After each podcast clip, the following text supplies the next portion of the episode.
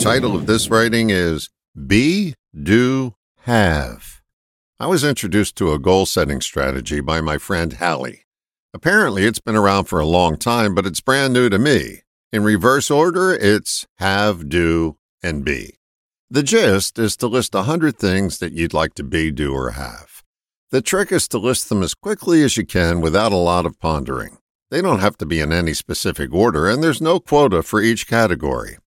The goal is 100, but you can list more if you have more or less if you have less. The payoff is in the pursuit of the exercise, not the amount listed. For example, in the be category, you could list the following I want to be rich, famous, wealthy, witty, or skinny. The do category contains things you want to do swim with the sharks, go to Paris, write a novel, sleep till noon. And the have category can list possessions or qualities you'd like to have a motorhome, a country villa, confidence, or charisma. The purpose of the exercise, best as I can tell, is to get you unstuck. It's a way to spark your creativity and get you out of your circular thinking.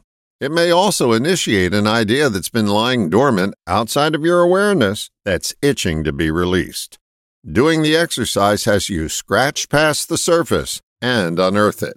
You can't turn a corner if you're going around in circles, and this easy to do exercise will lead you to several off ramps.